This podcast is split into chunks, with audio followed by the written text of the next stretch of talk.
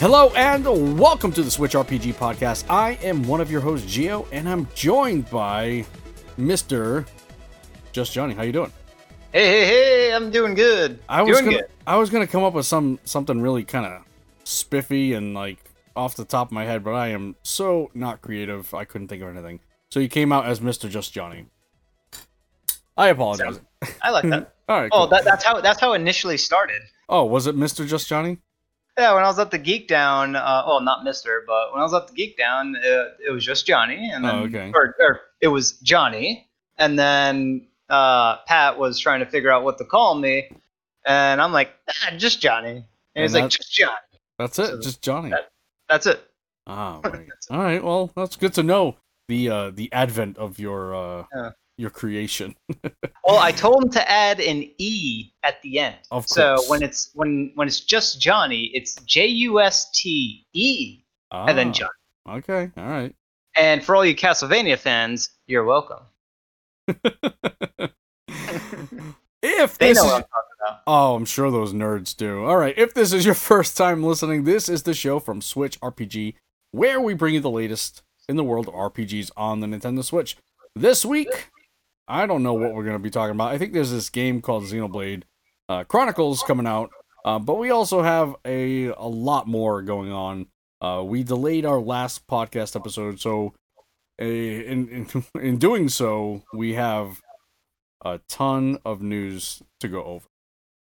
All right, but first and foremost, visit our Discord, visit our Twitter, uh, follow us there, uh, discord dot switch r p g dot com, Twitter at Uh, Switch R P G, and um, yeah, that's that includes that segment. Johnny, what are you playing? Oh man, I've been playing a lot of stuff. You sure have. My goodness. Shocker! I finally beat Wargroove. War like Wargroove wasn't even on the radar. Yeah, I know. All right. I finally beat it. I I just got around to it. I'm like, ah. I, I should be at the end, and then I fire it up, and I'm like, "Oh, I'm I'm actually at the end." It, I was really like close. Three more missions, and that's it. And then I, I did three missions, and I am done with that game. Finally, yeah, yeah. finally done. How how was that game? I mean, I have it. I, I was it was okay. I don't know. They what? inserted a checkpoint system that you can do mid mid mission, and that is the saving grace. Okay, all right. I played it they, like very early yeah. on, so yeah. They they patched it with that. They they did some other stuff. They did some content based stuff as well. Some new, uh, some new, uh, what were they called? Heroes? Yeah, generals? Um, maybe generals? Maybe, but I know what you're talking about, right? Yeah, um, commanders. I think it was commanders. Uh, so they added some new commanders. I haven't checked out those new commanders or anything like that, but uh, I did beat the campaign thing, and they also did like some some quality of life stuff that they should have had from the very start. Uh, like you can hold a button in order to see the actual uh, damage rates, like the pros and cons, because first it just showed like icons, and oh, yeah. I think it had like an up or down, but the icons were like I didn't. It was hard to tell one unit type icon versus another. It was they were, they kind of blurred together a whole lot, and it was hard to figure out whether it was. I think it was just like it was shaded red and blue or something like that, depending if it was good against or bad against. Mm-hmm. But now you can hold a button and it shows you the exact number that you're good against it. So it's you know you're getting one hundred twenty percent better on this one and only fifty percent effective against that one. That right. type of stuff.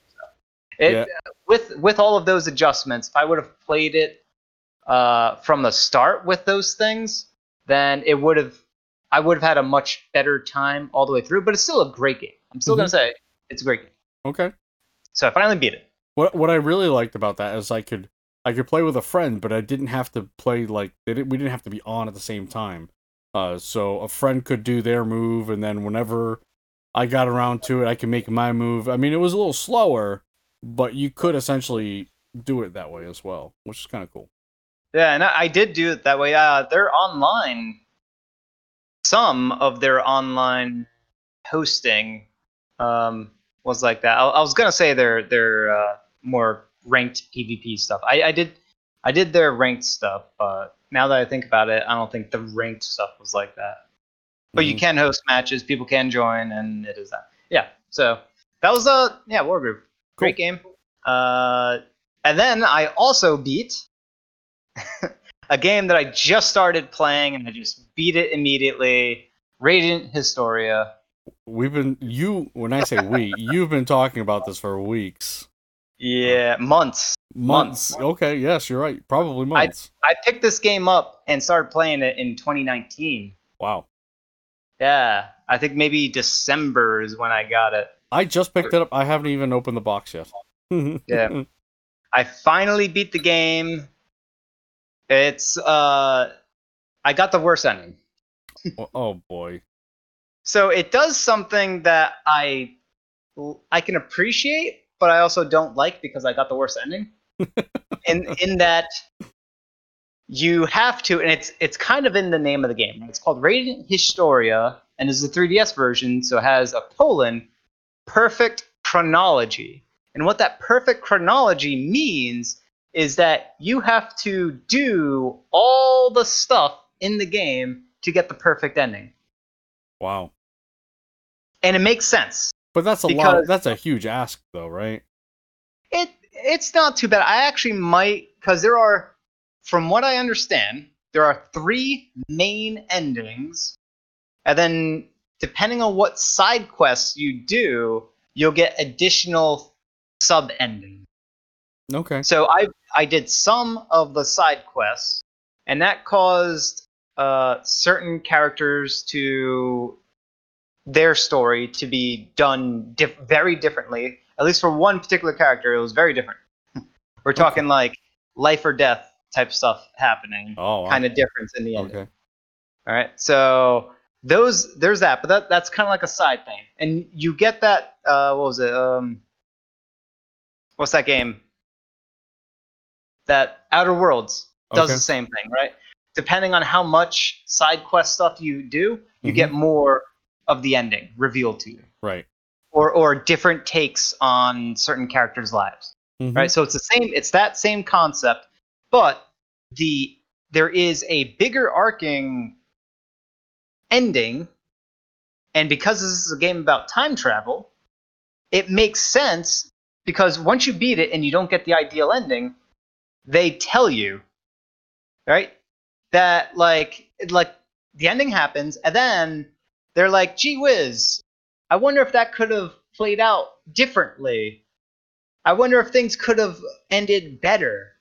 You may want to go back. The, and it doesn't show the credits. Oh, wow. It just it just puts you back at the last save point just before the final battle. Hmm. Encouraging you to better optimize via time travel to better line things up to get the better ending. And then you do that. The original game had two endings, right? The ending I got, the crappy ending, and then the good, the true ending, which I'm thinking about getting. And then the three D S version adds an ultimate true ending, which I'm definitely not going to do because it's way too big of an ask. And but I will say, because I did watch a video, after I got that ending, I was like very upset because it told me I got the bad ending. And didn't roll the credits. That was the big part that got me. The credits didn't roll. So I was like, I beat the game. I know I beat the game. How dare you not roll the credits for me? I know I got the worst ending. That's fine. But roll the credits for me. And they didn't do it. That upset me. So I uh, I watched a video of of how, like, pseudo how to get the ultimate endings. Uh, I kind of skipped through a lot just to see because I didn't want it spoiled for me too much. Right. And uh, the true ending, so the ending I got was like ten minutes long, that's five, a, ten minutes long. That's a good ending. It, it It is pretty lengthy, right? Five to ten minutes. The true ending is like a half hour. What? What else are they yeah. show? That, that yeah. must be the credits, like twenty minute long. No, no, no credits. Wow. It, it's like a half hour. And then the truest ending is probably a, a little bit more than that. It's It's kind of different. It's sort of... You get the true ending, which still holds valid, and then there's more stuff to do after that. I think that's what the truest ending is. Um, I don't know too much about the truest ending, other than you have to do some crazy stuff. The ending the whole ending overall is awesome. Story story-wise, it goes back into that great echelon of really good storytelling. Mm-hmm. Uh, the middle, the middle to like late game part of the game, it, it was getting a little stagnant with Radiant Historia. But then it, when that whole ending stuff really started to, to play out, it was good. It got real good again. And how they... what the ending actually is and what the true ending... because I know what the true ending actually is and what it represents symbolically. It's actually worth doing the true ending. Which is why I'm probably going to do the few side quests that I missed in order to get the true ending. Oh, so it's not going to be that bad of backtracking if it's just a few side quests.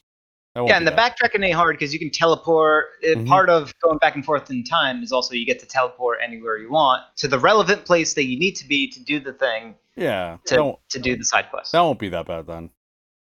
Nah, it won't. Um, but I beat it. The game is absolutely great. It uh, it's tropey. There's there's some phoned in stuff. The combat kind of gets a little stale. It, it seems like the combat was a very good combat system that they didn't fully realize. Right. Well, here's the thing though.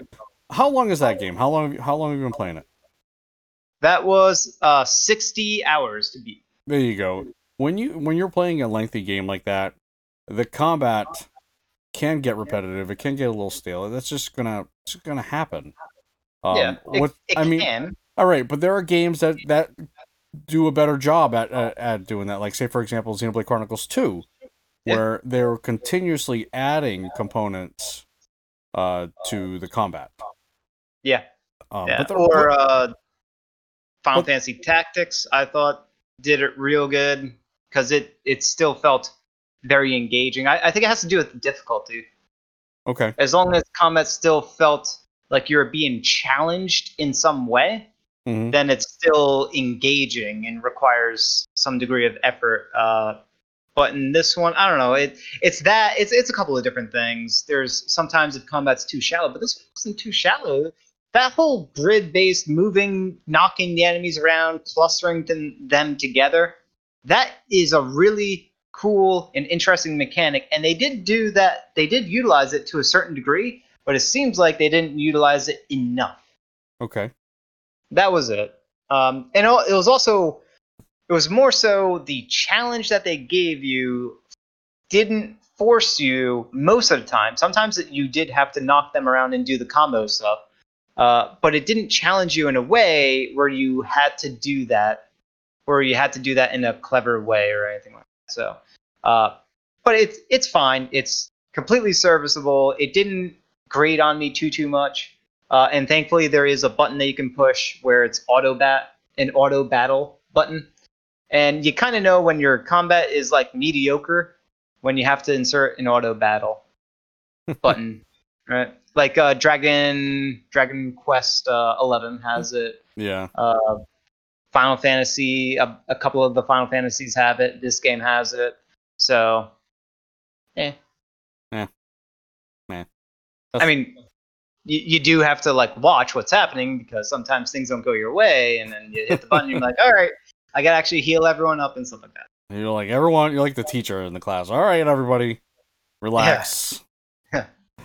um, but it was uh, it was a really good experience, and the ending was actually very satisfying, even though I got the bad ending. The only part that wasn't satisfying, once again, is the credits not rolling.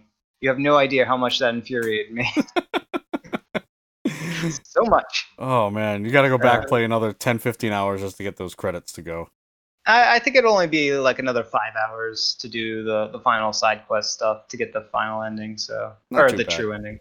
Not too bad. Uh, other there there's so those are the games I finished. There are other games I've been playing. Uh, I've been playing Super Mario uh, Yoshi's Island Super Mario World two for whatever reason. Just fired that up because I felt like playing some good platformers. Then I'm like, hmm, there's some platformers that I actually still haven't beaten. So I started playing through Shovel Knight Treasure Trove again.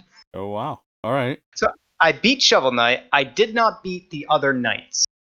So I'm working. I skipped, for whatever reason, I skipped Plague Knight. And I've been working on Specter Knight. And I started playing Specter Knight again. Specter Knight is almost a better game overall than the original Shovel Knight. Specter Knight is awesome. Really? It's real good. It's it's got some R P G-ish mechanics in there, real good. Does yeah. not make does not make it an R P G. Don't even don't do it. No, it's don't not. It. But uh, it does have, you know, there there there is a hub town. There are lots of N P Cs to talk to. There's mm-hmm. like little quests and stuff and little mini games, and it's real good. It's real good. So I'm playing through that. I'm more than halfway done on, on the Specter Knight thing. You, you, are That's you playing good. that on the Switch? Yeah, yeah, yeah. Switch. I actually uh, I bought it twice. So I bought it on the Wii U, and then I bought it again on the Switch. Nice. So because Shovel Knight on the Wii U was really good, and then I started to because it was so good, I got it again on the Switch. Mm-hmm. Um, uh, what else have I been playing? I played the demo for Brigandine. Oh yes, we talked about that a little bit. We we did talk about that. Uh, I played through the tutorial and then a very little bit because you only get like three seasons of yeah. stuff to do, mm-hmm. and it's all right.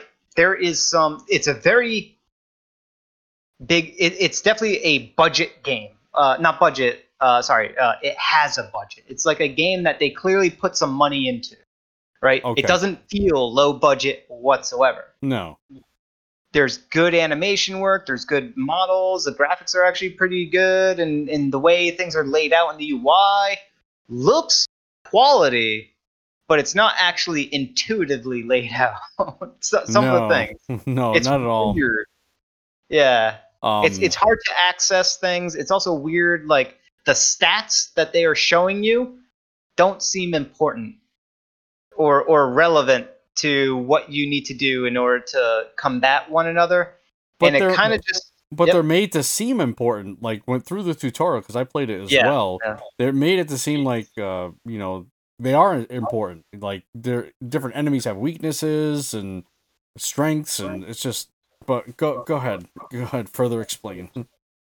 Yeah, I, and then when you're actually doing the so there's the overworld stuff, which kind of plays like uh, Dragon Force, which we've talked about a long time ago, mm-hmm. but this is, it feels like a Dragon Force game, except for the combat, which is dramatic, dramatically different. The combat in Dragon Force is not turn-based, it's real-time, and in this game it's turn-based in a hex grid, uh, and that's fine, but it's also kind of not doing anything new.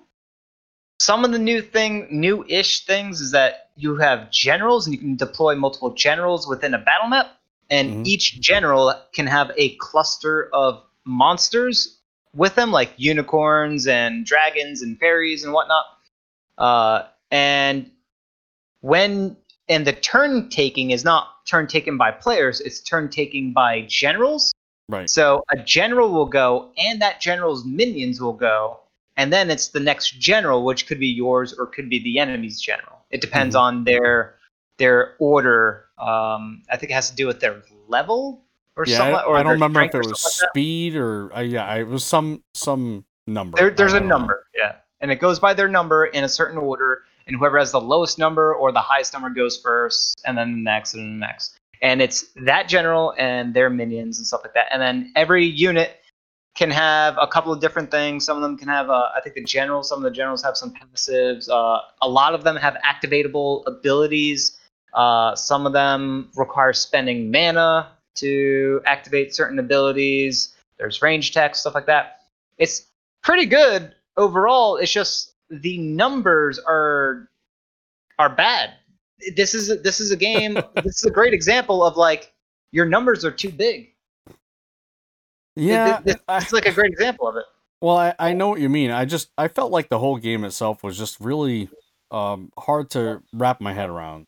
Um, I, I felt like it was poorly explained. Maybe, maybe that was my issue, or maybe I just wasn't into it and I just it wasn't paying attention to what they were telling me. Uh, but it just, I don't know. It was just difficult for me. It's hard to explain. Yeah, yeah. And and there's also uh, grammar errors and uh, mm-hmm. spelling errors that's yeah. in there. Um, yeah. It's it's actually if it wasn't being sold for so much, I think it's what sixty dollars game, right? I want to say fifty. fifty or sixty? Yeah, I'd have to look. It's, it's up there. I don't it think is. It should be that high, that high up there. No. If it's forty, I can argue for forty. I feel like thirty to forty is where it should be. I don't fault them for selling it for sixty though. I, there are definitely like a lot of systems in place. Like it's a very com- I think it's, I think it's a complex game, and and maybe that's my issue. Is just I'm not bright enough to play it. It's not. Uh, it's actually kind of straightforward. It, it's not that complicated. The uh, uh, the overworld, the the meta part of the strategy, the grand strategy. So this is a, it is like Fire Emblem mm-hmm. when you're doing the combat, the the actual battling between factions, or, or the actual battle map stuff.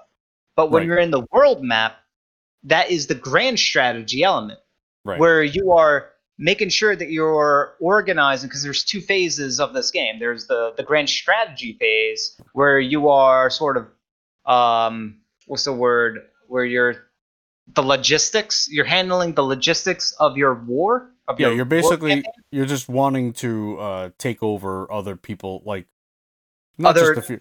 Forts, other yes. nodes. There, yeah. there are multiple nodes on the map, and they're mm-hmm. all in control of different uh, countries or or factions, regions, wh- whatever maybe. They are. Yeah, yeah. And there's different ones, and you gotta you gotta make sure that you're holding as many of these forts or castles or towns or whatever as you can, and therefore you need to make sure you don't leave a fort that borders an enemy fort.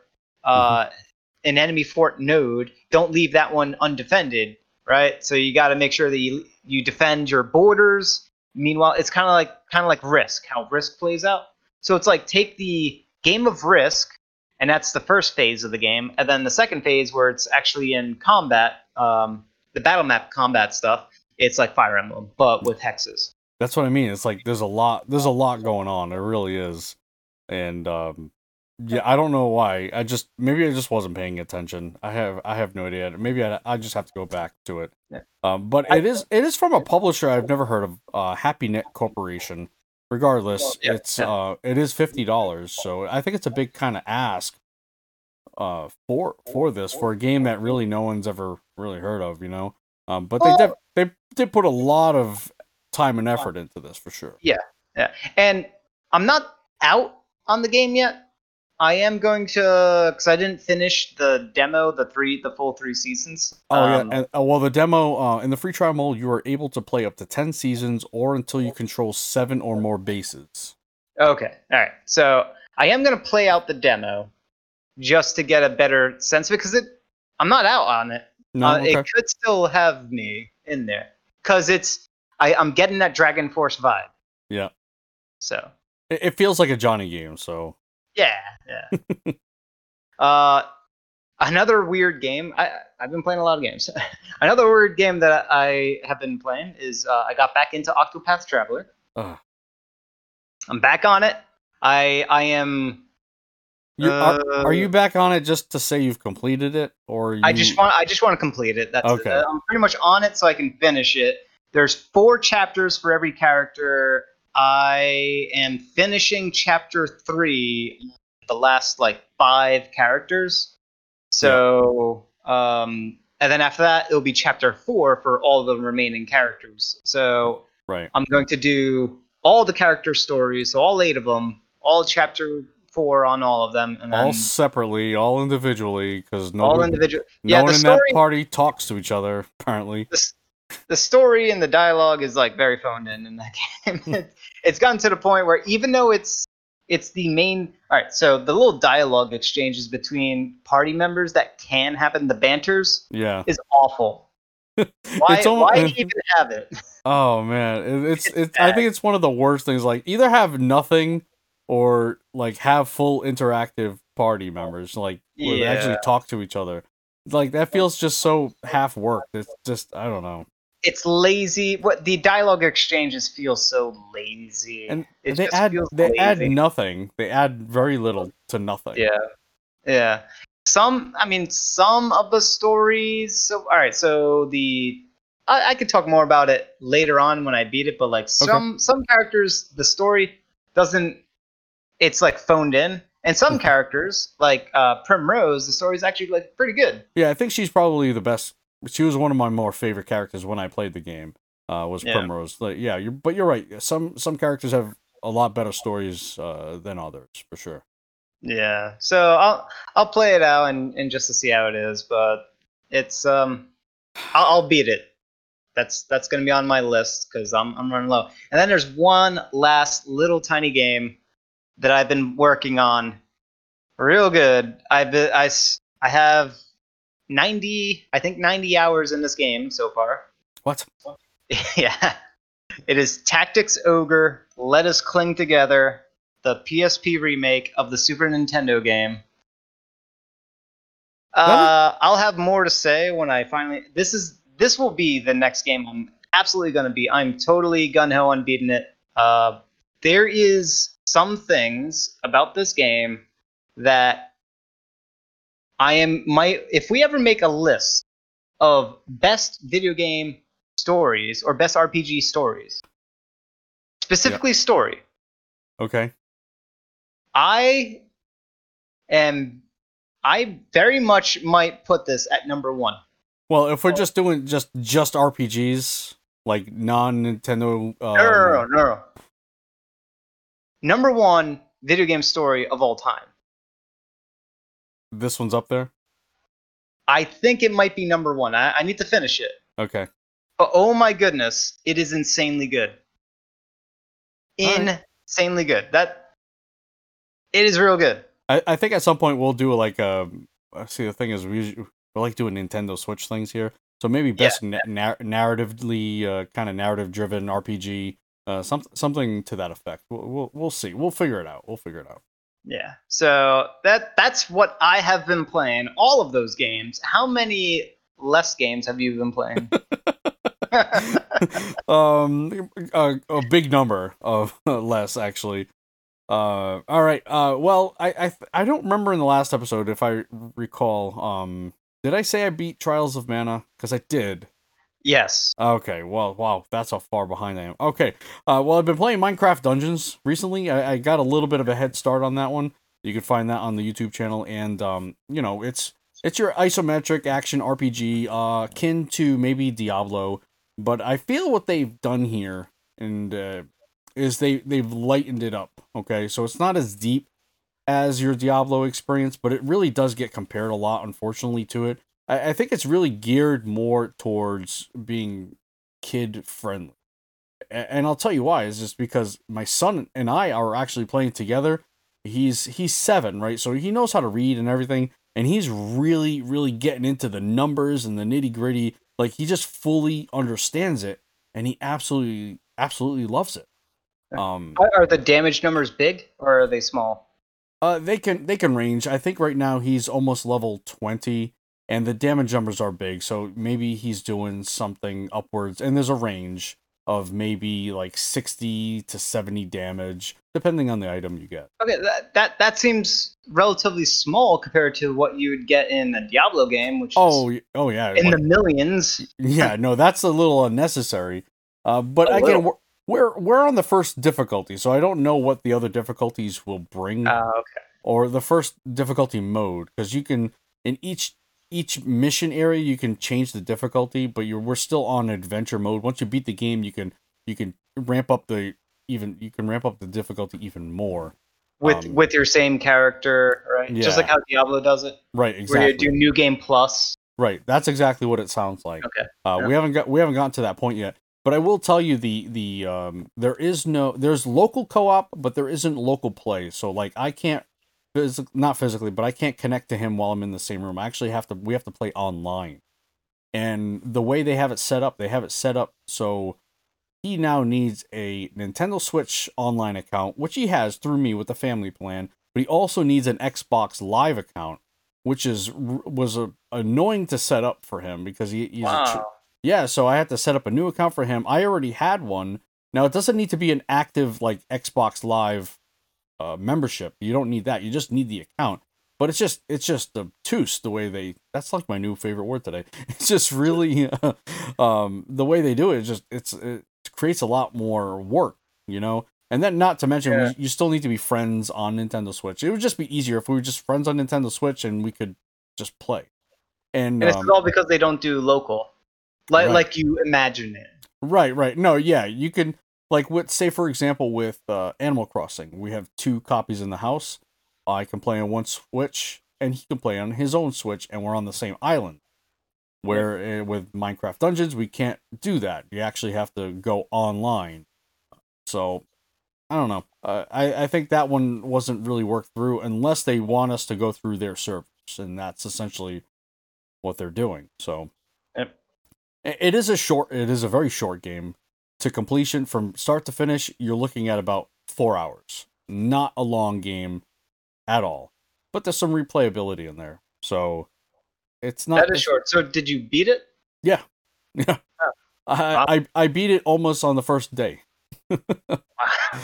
And so, so you're beating it on like a harder difficulty now? Yeah, I'm doing a harder difficulty. Um, I got it, like I had mentioned, I got a head start, but then when I purchased it for my son...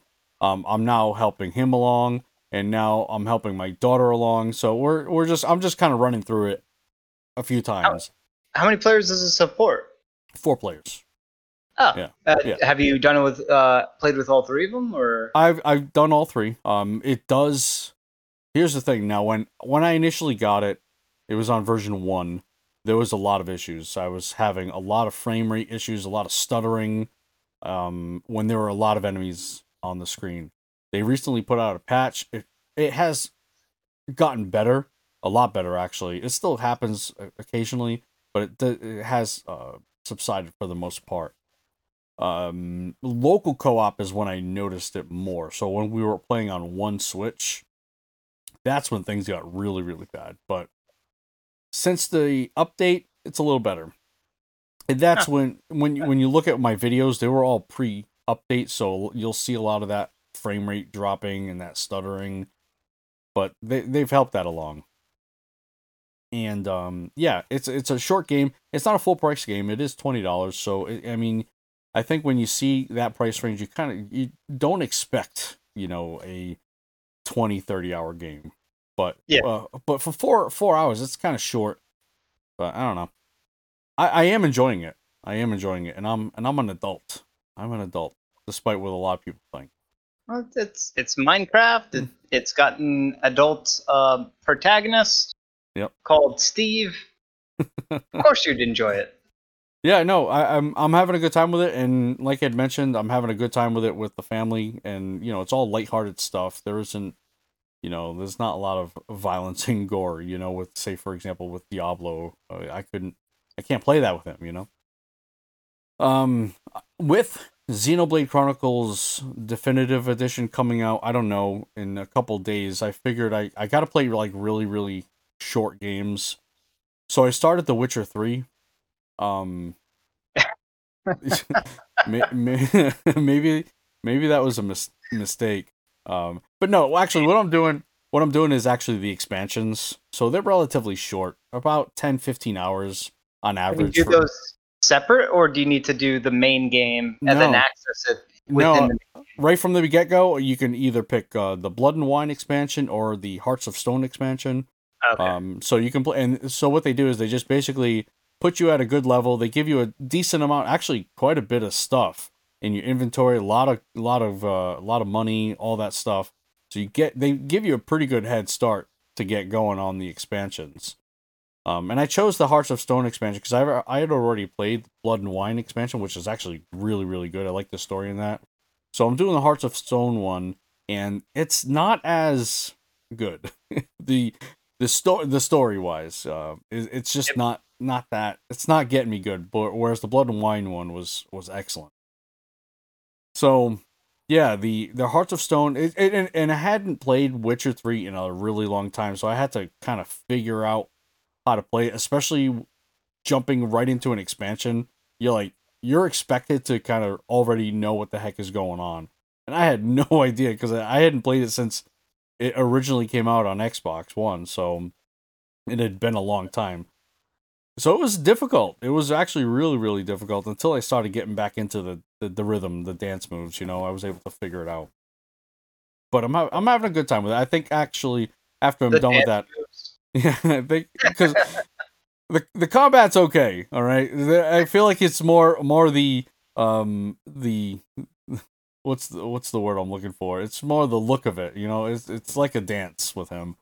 Yeah, yeah. It, it's it's a very finesse-based combat. Yeah, system. that that's exactly the word I was looking for. Um, I might go back to the Blood and Wine one because, like I said, it was it was a lot better. Um, but so you're just dabbling in the expansion stuff, of the uh, biding your time until uh, Xenoblade. That's it, because I yeah I'm gonna be putting um it's the first time I'm playing this, so I want to like really bunker down and and like get into it like I did with Xenoblade Chronicles two. I want to like I want to be all over this. Uh, I want you to there there are points throughout the game where where stuff happens, and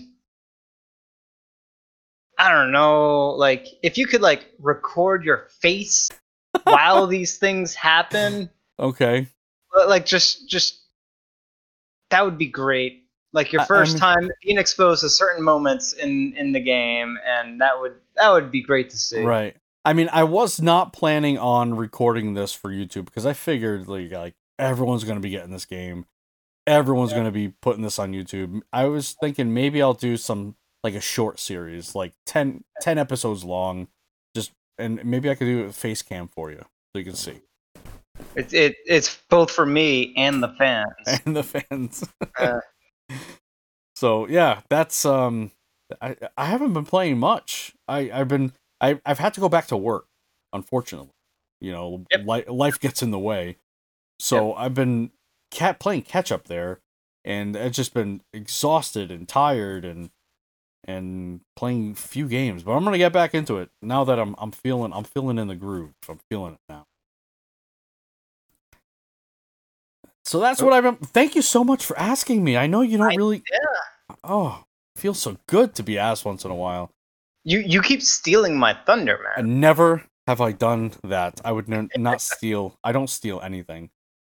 Now here's the thing. Because of, like, there's been tons of news. I've been we had a difficult time finding new game announcements. So if there's anything out there that we missed in, in this entire episode, let us let us know. Um, I know you will.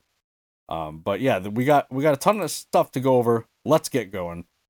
Unreal Engine five. That's how far back we're going. Unreal Engine five uh, will be supporting the Switch, um, not to a degree where we're seeing it in the demo, okay? So if you go out there, you see a demo that, that was uh, shown. Um, insane. It, it looks absolutely insane. Not yeah. to that degree. We won't get that on the on the Switch. We'll get a scaled-back version, but still, having something like this, Unreal Engine five, on the Switch, great. Well, the, the big question is, how well, how easy is it for developers to... Or for how much does the engine automate the process of scaling down to the Switch? Because mm-hmm. if it can do all that crazy bells and whistles stuff for, you know, the the P S five and whatnot, but still be able to take that most of that them assets and that game and that engine, that high fidelity graphics, and scale it down to work on the Switch. If it can do that in an automated enough way, then we're going to see lots of these next-gen games still be brought to uh, the Switch as well. That's mm-hmm. what I'm hoping for. I don't think it's possible, but that's what I'm hoping for. Hey, just the fact that they've mentioned the Nintendo Switch in this demo, um, or after the fact anyway, uh, I'm yeah. I am more than happy with that. So I think um, I think it's good. It's I think the future's looking good. Whether it's yeah. whether it's for this iteration of the Switch or another one coming down yeah. the line, I think I think it's good news. The just just to throw it in there, if people are hoping, if my prediction is that if companies are leveraging that tech that they showed up on the Unreal Engine, if they are leveraging that tech for next gen consoles, there is no way those games are going to be ported to the Switch, because there is a very big divide on how that tech functions and other things. Now, the fact that the Switch is supported by Unreal Engine five, what that means is you can make a game on the Unreal Engine five that runs on Switch, but if you're doing that tech, and if that tech is integral to your game, I think it, there's a slim chance it's going to run on Switch. Yeah. Very slim. Yeah. Yep. All right, um, Virtuos. So this Virtuos is a, a development studio akin to, say, what Retro Studios is. So they're what they'll do is they'll take ports and they'll retro. Use, yes, Retro what? Studios. Yes, they're not like Retro Studios. Of course, Retro they, Studios makes brand new games. What are you talking about? Okay, what Retro Studios used to be. Okay, what do you mean used to be? Listen, listen to the words that I'm saying. Okay. Virtuos Studios is similar to Retro Studios, whereas... No. Okay. Fine. Fine. Fine. Fine. In a recent review, Virtuos Studios' senior producer has stated that the company is now in a position to bring any PlayStation four or Xbox One game to the Nintendo Switch platform. The team has worked on numerous Switch ports, including Dark Souls Remastered, The Outer Worlds, which we have yet to see how that runs. Uh, they've also uh, have worked on X COM two, which again, we're seeing that in a couple of days here. Uh, Starlink Battle for Atlas. So they've done quite a bit of porting over, um, just like Retro Studios has ported over some things as well. Am I wrong in that, Johnny? Has Retro... Uh, yeah, you're very wrong. Am I? I'm off on this? You're chalking up Retro Studios to, to porting over games. They ported one game. I thought it was one game. Are you sure? Are you sure about that? Yeah. What else did they port? I don't know. Besides, I, I Donkey thought... Kong Country, Tropical Freeze. They they ported over Donkey Kong Country, Tropical Freeze, and then hang on. I gotta look. Now you're putting me on the spot. I thought there were more. Right, so they made Donkey Kong Tropical Freeze not too long ago, by the way. They uh-huh. made it back in twenty.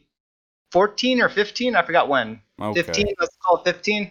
They made it. I, I don't know why and I'm. That con- just happens to be the last game, the last game that they released, but that's only five years ago. Then why and am I why am I confusing this? I don't know. Okay, I'm sorry. Just take back everything I said. They're not like Virtual Studios at all. Uh, but they're exactly. a porting. They're a porting studio. Okay. Fine. Yeah. They will, Retro is not a porting studio. And then they will be like Retro Studios, this Virtuos Studios. But yeah, what do you what do you think of that? Like they, they believe they can they can bring anything over that's on the PlayStation four yeah. or the Xbox One. Well, the fa- look, if that's the if Witcher, that's the case, I got a list. I got a list probably yeah. a mile long that they need to work on. Witcher three is already on Switch, and if that can run on Switch, pretty much anything can run on Switch. Yeah, I think I, that, that was Saber Interactive that did that. And if you ask me, like, hey, this studio is saying we can do anything. Rockstar, wake up. Don't you want your, your big giant Grand Theft Auto five, which, which was is, on last-gen consoles and, and this-gen? And it's still selling. And it's still on the top whatever list of all time and all that stuff. It's like selling like hotcakes always. Bring that to Switch. Right. That was I got I initially got that because it was a it was a cross-gen game, right? So I got that on the three sixty. It it wasn't cross-gen. It didn't straddle that cross-gen too much. Right. I think I think there was a pretty big gap, like uh, a year and a half gap between when it released and next-gen release. All right. So they supported the three sixty. Okay. Supported the Xbox One. You're right, but don't they have an Xbox three sixty version? That came out first. The three sixty and the P S three. Okay, yeah, that, okay, that's you're, you're confusing me today, Johnny. I'm not confusing you. You're oh. confusing yourself. What are you talking about? I'm wrapping my head around this. Oh my goodness. Okay. What is the game?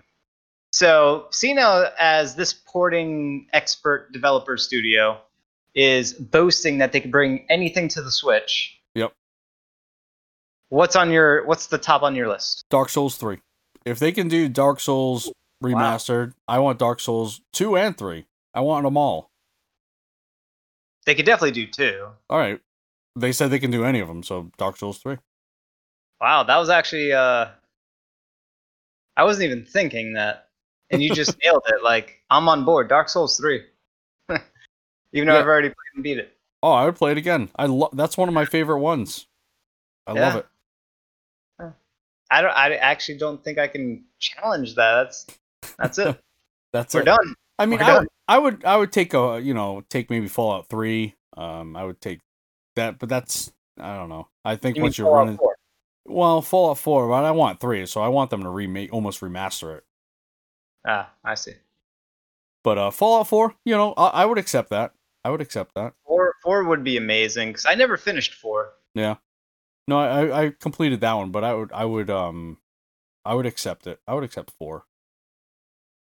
Yeah, Dark Dark Souls three. I, I, I'd have to look at my list over there. I can't really really see it, but um, maybe the Shadows of War uh, series. Um, uh, I, I would love to see the Resident Evil remakes. Oh yeah, oh yeah, those would be great. That would, right? And then if you bring over the Resident Evil remakes, you'll have every single Resident Evil game on the Switch. All, all, all the main line Resident Evil. Yeah, yeah, okay. So yeah. Zero and one are are on there already. Right. I don't think two is on there, or three. I think those are the only two that are missing. And then there's all obviously the four, five, six package, and seven is not there either. Mm-hmm. So if they're able to do, you know, any next gen game, bring over the Resident Evils two, three, and seven. Bring them. Do it. Do it. All right. Uh, uh, this is a weird. This is a weird one, right? So Nintendo has filed another quality of life patent. I don't even know what this is. So, um, do you mind explaining this here? I could, but it wouldn't make sense. Apparently, there's gonna be uh, an information processing system that's designed to, quote, provide a user with motivation for continuously performing measurement of health information. What? Yeah, this- so it's like, it seems like it's almost like a medical device, to be honest with you. Uh, the patent goes on to describe a device that aims to detect heart rate, respiration, and other biological information with a Doppler sensor. A speaker and a camera are also mentioned within the patent, which can be used to keep track of the user's emotions. So it's got some face reading yeah. m- mechanisms, apparently, as well as uh, the heart rate, respiration stuff. Boy, they really... So what is this, like you're, you're looking into like a mirror, like mirror, mirror on the wall? Maybe. Who's the most Nintendo of us all? Me. Um, they they must think of like they think they're always thinking of outside the box, and you know, they they kind of can because they're they're like the king of peripherals, I guess you could call it. You know, like they have like the Joy-Con. I think it's the right Joy-Con, left Joy-Con. I don't know. It's got like so many different things you can do. Yeah, the right one. Yeah. Yeah, but it's so underutilized, or I have yet to see like a lot of utilization on other than themselves, like. For example, um, the Labo, the cardboard sets, cardboard yep. games. Uh, and the, the Ring Fit thing. Ring, right, Ring Fit uh, Adventures. So there are a ton of games that they're utilizing the tech. They're almost like they're trying to showcase it, but I had yet to see anyone else reach out and, and take it, you know? Unless you have. Have you have you seen any any games that utilize any of that technology? Uh, there are some like obscure third-party stuff. Uh, I think uh, The World Ends With You uses some of the motion stuff, and I think the I R sensor helps with that a little bit, but yeah. It also didn't do it well. So yeah, I, I mean that that's typically the only thing they'll reach for is the kind of the the motion sensing, but everything else, nah, I'm not seeing it. Oh, and there there have been plenty of games that say they utilize the um, the H D rumble. I never really noticed. No, no, I don't feel cups jingling in there, you know. Oh no, yeah. ice ice cubes. That's what it is. That's what the, that showed. All right. Well, we talked about this some time ago. Dragon Quest: The Adventure of Dai, and it's been announced and it's been shown off a little bit. And it's been announced some time ago. Yeah, well, no, it wasn't the last some, episode. Some time ago, it was announced. That was a that was like a week and a half ago. That's like a lifetime ago sometimes. Yeah. But uh, yeah, it's a it's Dragon Quest: The Adventure of Dai is a classic manga, manga, manga, manga, an anime series based on Dragon Quest, which is getting a new arrival anime series along with three new game projects: Affinity. Infinity Strash, the Dragon Quest, The Adventure of Dai. Their namings, I tell you, man, they, they're a quite a mouthful here. Um, is, The Adventure of Dai is one of the projects. And I don't think it's doing anything out of the box. It looks pretty straightforward for a Dragon Quest type game. Except, well, for, except it's not straightforward, though. Except for it looks like an action yeah. R P G. Oh, that that's a big difference, right? And it, it is a big not... di- yeah, it is a it is a big difference. Uh, one thing I'm I have yet to see is that it will it come to the States, will it come to the West. They they are very slow when it comes to Dragon Quest bringing that over here. Yeah. So this I, looks like Trials mm-hmm. of Mana. It looks, I, I would say it looks better than Trials of Mana, because I like the way it's kind of cell shaded, whereas Trials of Mana didn't do that, you know? Just, just my opinion on that. It almost looks very, it looks very anime-esque in this yeah. Dragon Quest, whereas Trials more, of Mana... More looked, anime. Yeah, where Trials of Mana was just doing some sort of just a three D representation. Half anime. Yeah, I guess that would be a good way to call it. Half a, half anime. Yeah. But yeah, it, it looks really cool. It looks really interesting. It's just, I don't think we'll be seeing this for a long time. Uh, An and they, action Dragon Quest game. That that's at least that's something different for the Dragon Quest franchise. Yeah. Yep. We'll, we'll, that's set to come out sometime in Japan for uh, twenty twenty-one. We won't see that for a long time. Unfortunately, it's too bad. All right. Bug Fables. This is... I'm surprised you're not in on this game. Okay? Nah. No? Nah, it looks it, bad. It does not look bad. This is your Paper Mario Thousand Year Door inspired bug game. It's the reviews are coming out, and they're actually getting rated pretty well. And, really? Uh, yeah. Oh, yeah. If you look, Johnny, at the linked article at r p g site dot net... Dot net, um, you will see that they rated it a nine out of one hundred. No, no, it, it is. They rated it nine. Um, pretty good review.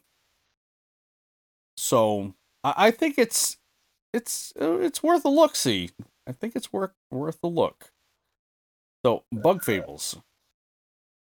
That is the only site that has a review for it. Nine out of ten, Johnny. Nine out of ten.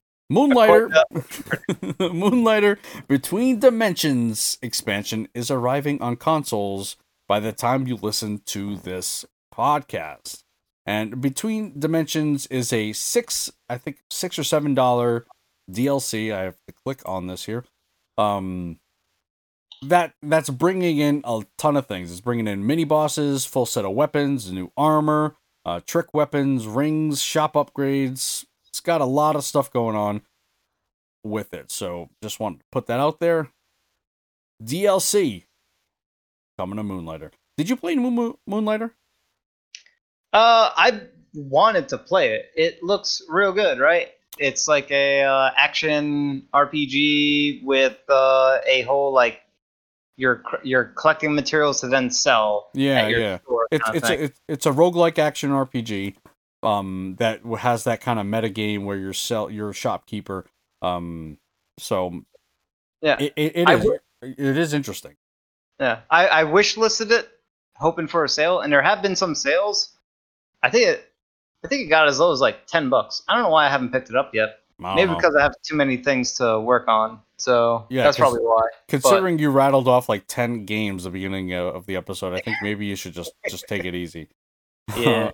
Bloodstained's got a new update. It's the update we've been talking about for a while. So they have that randomizer, which is really, if you look at the their site, uh, you can. Uh, do I have it here? What is their website name? Is it play bloodstained dot com? Yeah, play bloodstained dot com. It kind of goes over what the randomizer is included, and it gets really, really detailed in here. I'm really kind of surprised on how detailed they get in here. Uh, with the with the randomizer, but yep, it's it's got like a goal where you can defeat certain characters. It's got key oh, items, oh, yeah. uh, warp points, items, enemy drops, crafting, shops, and quests. So all of those can be manipulated, and it, it what it does, it creates a seed, and then from that seed you play your game. Yeah, that's cool. And so you can kind of enable features of the castle. Yeah. Whether whether you want them to exist within it or not. Mm-hmm. Uh, that's pretty cool. Yeah, pretty cool. And then you can play as... I'm not familiar with this character. I think once... Um, I don't I don't want to spoil anything. But it's not a spoiler. Can, it's not this a spoiler. This character okay. has had his own game. Okay. That released a year prior to Ritual of the Night. Right. On Switch. I, I didn't I didn't know, because I haven't beaten it. I didn't want to spoil yeah, it. Uh, Curse of the Moon. So Blood uh, Bloodstained Curse of the Moon is where you play as Zangetsu. Okay. And, and uh, now Zangetsu is uh, a playable character in Bloodstained Ritual of the Night. Okay, there you go. You can now play as him. Um, once you've completed Bloodstained and gotten the good ending, you'll be able to choose Zangetsu to play through the game a second or thirtieth time, as they say. Uh, yeah. That, that well, I would never do that. Um, all right, Take-Two has ninety-three games planned for release by March twenty twenty-five. That's so, crazy. So they have five years, ninety-three games. They are all sports games. All right, next article. No, I mean they they have quite a bit going on, right? So they have they do have. Um... Well, they got Civilization.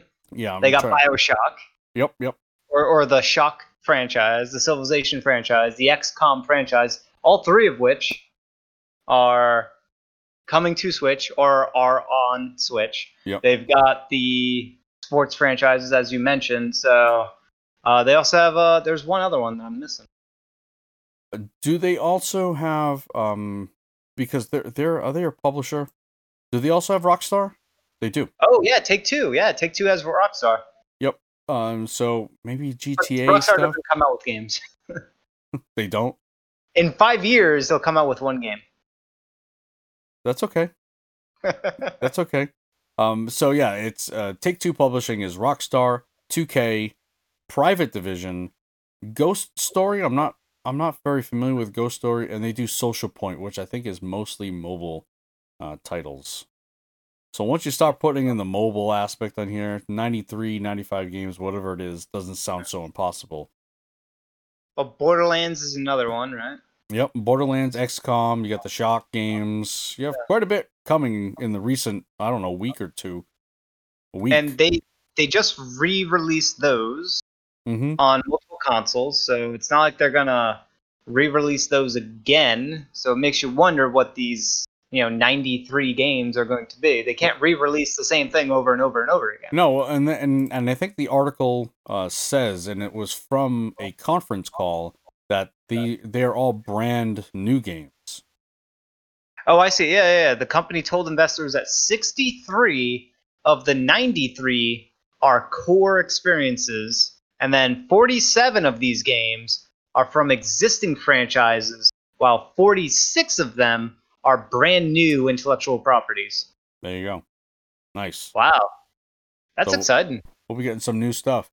Uh, speaking of two K games, we have an article from Nintendo, uh, I'm sorry, My Nintendo News. two K Games, we really want to keep releasing games for the Nintendo Switch moving forward. Then do it. Yeah. What are you, what are you, what are you, wait, what are you waiting for? We we already talked about a bunch of them that should be on Switch. Like, why isn't Borderlands on Switch? Well, actually, it's coming. It's coming, right? It's coming. But like, what it took, took them long so, enough? What took you long? You know, yeah. It took so long. And Grand Theft Auto, why wasn't that day one on Switch? I don't know. I re- it really should be. It really should be. Unless they're just, uh, they have zero interest in, in doing so. It makes no sense. And they could even bring uh, the Red Dead Redemption. They could oh, bring yeah. that on Switch. Oh, yeah. Yeah, it, and we say this a lot. If The Witcher three, maybe The Witcher three and Red Dead, maybe they're, are they comparable, you think? Like, is that something oh, that we could both see? Well, I'm, I'm saying Red Dead, the first one. Oh, okay. Because right, that was prior gen. Yes. That could definitely come to Switch, no questions asked. Red Dead two, well, the Rockstar people, they're sticklers for polish. So I don't know if they'd want to see their beloved Red Dead two run on inferior hardware. Yeah, I, I, that's why I was saying I don't know that we could see Red Dead two, uh, but Red Dead, yeah, yeah, that, yeah, that that could be on there. Come on, Rockstar. Again, more two K stuff. Borderlands, Bioshock, and X COM physical editions require large downloads. So get, make sure you have space. Get larger micro yeah. S D cards. Maximum is forty-two gigs. I'll have to look and see if they have it broken yeah, that, down. Yeah, that's here. The Borderlands collection. That's going to be forty-two gigs. Uh, the next big one is Bioshock collection, which I have on order, so it's going to arrive in the next couple days, and that's thirty-one gigs. Wow. I actually have to delete some stuff for that. Oh, no. Yeah, uh, that's, that's unfortunate. And then X COM Or I could twenty-four. Get another card. Yeah, I think maybe just get another card, but it's going to be a pain in the butt to kind of keep swapping them. Yeah. And, or get yeah. a larger, larger one. Now, or these... try to remember what saves are on what card. Oh, that, that'd be terrible. Yeah. What a what a stinky situation this is, but it's it's not unheard of. It's just that the Switch has just so little system memory, you know. Well, the memory was supposed to be inside the carts. It's just developers and publishers don't want to pay for the bigger carts because it's expensive, and I understand. Mm-hmm. So they push that cost onto us, the consumers. And there we go. You guys figure it out. Yeah, that, that's basically what they're saying. System Shock Remastered has a demo on Steam right now. So, right now, so get it. I is this coming to the Switch? Well, so being that the Shock series is under the two K name, mm-hmm. and we just heard that two K wants to bring more stuff to the Switch, and Take-Two Interactive. One is make pumping out even more games, uh, even though, uh, as another tidbit to this article, that System Shock uh, three is also in development, and, and that's being gobbled up by Tencent to a certain degree. Yep. There's, the Shock series, especially System Shock, has been under such crazy mismanagement and mishandling, and just just gamers want to see that thing arrive. But uh, either way, System Shock Remastered could obviously run on Switch. Uh, it's, you know, if you just look at the videos of how that's running, it could definitely run on Switch. I think it's on Unity, or used to be on Unity, and is on a different, uh, probably on Unreal, vice versa. One of the, it's on one of those engines that clearly supported by Switch. It could come to Switch, and it should. You've played it before. I have not. I would love to experience this. Um, well, I, n- I never played the first one. Oh, okay. I played the second one, and it's one. It's phenomenal. It's one of my favorite R P Gs. Absolutely phenomenal.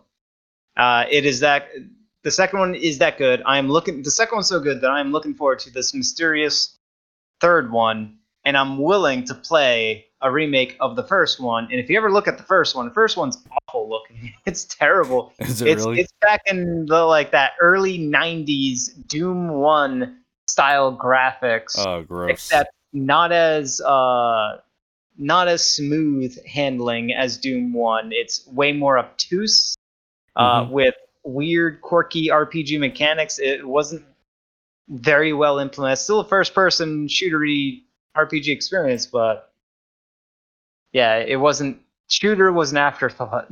All right. Speaking of Tencent, you mentioned Tencent. Just want to quickly say this: Tencent is buying twenty percent stake in Marvelous. Now, Marvelous is a is a video game developer as well as publisher. Uh, some of their titles are the Rune Factory series. Uh, Daemon Ex Machina was uh, is a is a game that they've put out there, and the Story of Seasons. So Tencent, man, they they have their hands. They're everywhere. And a lot of stuff. They just buy twenty percent of like a lot of companies, like Activision Blizzard, right? Yep, here's twenty percent. Bam, done. It's crazy. Liam Robertson. Um, if you're on the Twitterscape, you'll know who Liam Liam Robertson is. He's a he, he has occasionally come out with some some rumor tidbits, and typically when he has rumor tidbits, I tend to believe him. Uh, he's really in the know here. He is at um, Doctor underscore Cupcakes, um, but he is um, he kind of replied or quote retweeted someone, uh, V G C, an unannounced Nintendo Switch version of Pikmin three will reportedly be ready for release soon. Um, so Pikmin three, and what he said is, can't corroborate this. I get the impression it's been ready for ready to go for a while, along with Pikmin four. Something's going on there. Uh, so yeah, where there's smoke, there's fire. Especially, I really do trust him. I I think uh, we'll be seeing something soon. Yep. W- when? Soon. and and if from Nintendo's perspective, right?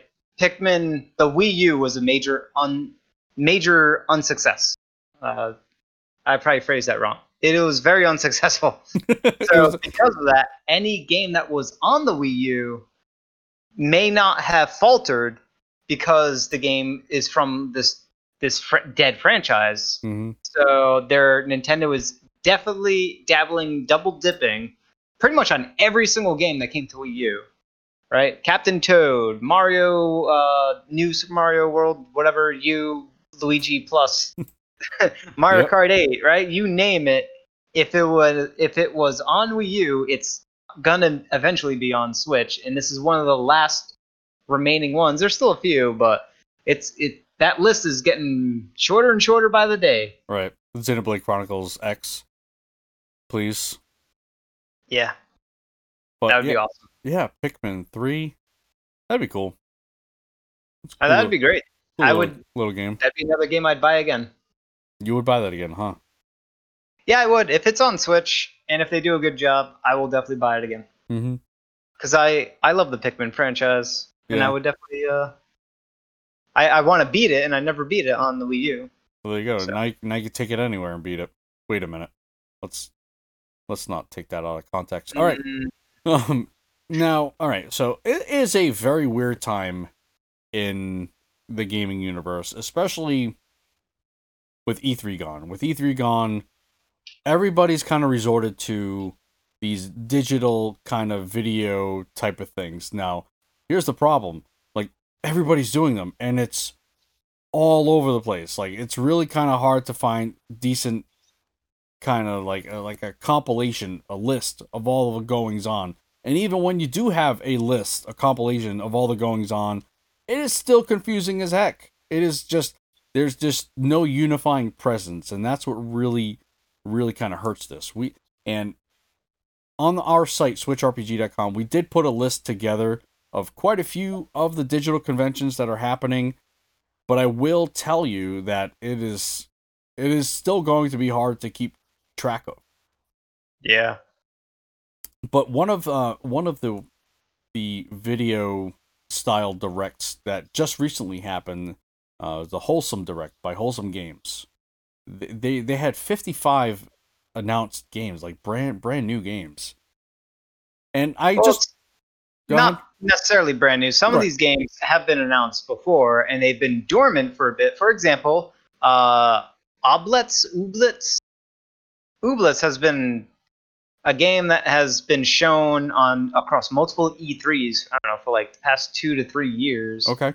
It's been around for a bit, uh, and I was kind of looking forward to it because it's like this weird, almost Pokemon kind of thing, but it's, it's kind of like Pokemon and Harvest Moon had a baby or something, something weird. It's weird. You're going to make me look weird. this up. Ooblet Pokemon babies? Ooblets. What am I doing? Yeah, it's it's a farming creature collection and town life game. Mm-hmm. Where you explore the world of Oob, participate in dance battles, manage a farm, customize your house and character, and collect Ooblet friends. Like I said, it's like Pokemon and Harvest Moon had a baby. Yeah, they did. They had Ooblets. But th- there were just a kind of a few that I just wanted to break out, one of which was Haven. This is actually one that I had heard of because I was looking up really kind of some, because I wanted to do a video on some Kickstarted games. This is this is one of them. It's a, a game called Haven. Uh, you're essentially um, two two people. It, it very much reminds me of uh, No Man's Sky. And I'm not exactly sure of the R P G elements in this. I'd, I'd have to really dive into it again. But Haven was uh, one that stood out. Along with Battle Cakes, a snack-sized R P G. Is, is that? I think it actually is a turn-based R P G. Just gotta look it up quick, quick. A turn-based R P G that you're dealing with your your cupcakes, right? So it's really kind of. Um, I'm looking at a bunch of uh, games there. There's there's quite a bit. I'll, most of these are indie. Yes. Nearly all of them are indie. I would say all of them are indie. Yeah. Uh, there is one that is weird. It looks the the most impressive one I've seen so far is this game. Oh no, they buried it. Uh, we'll have to scroll back to that one.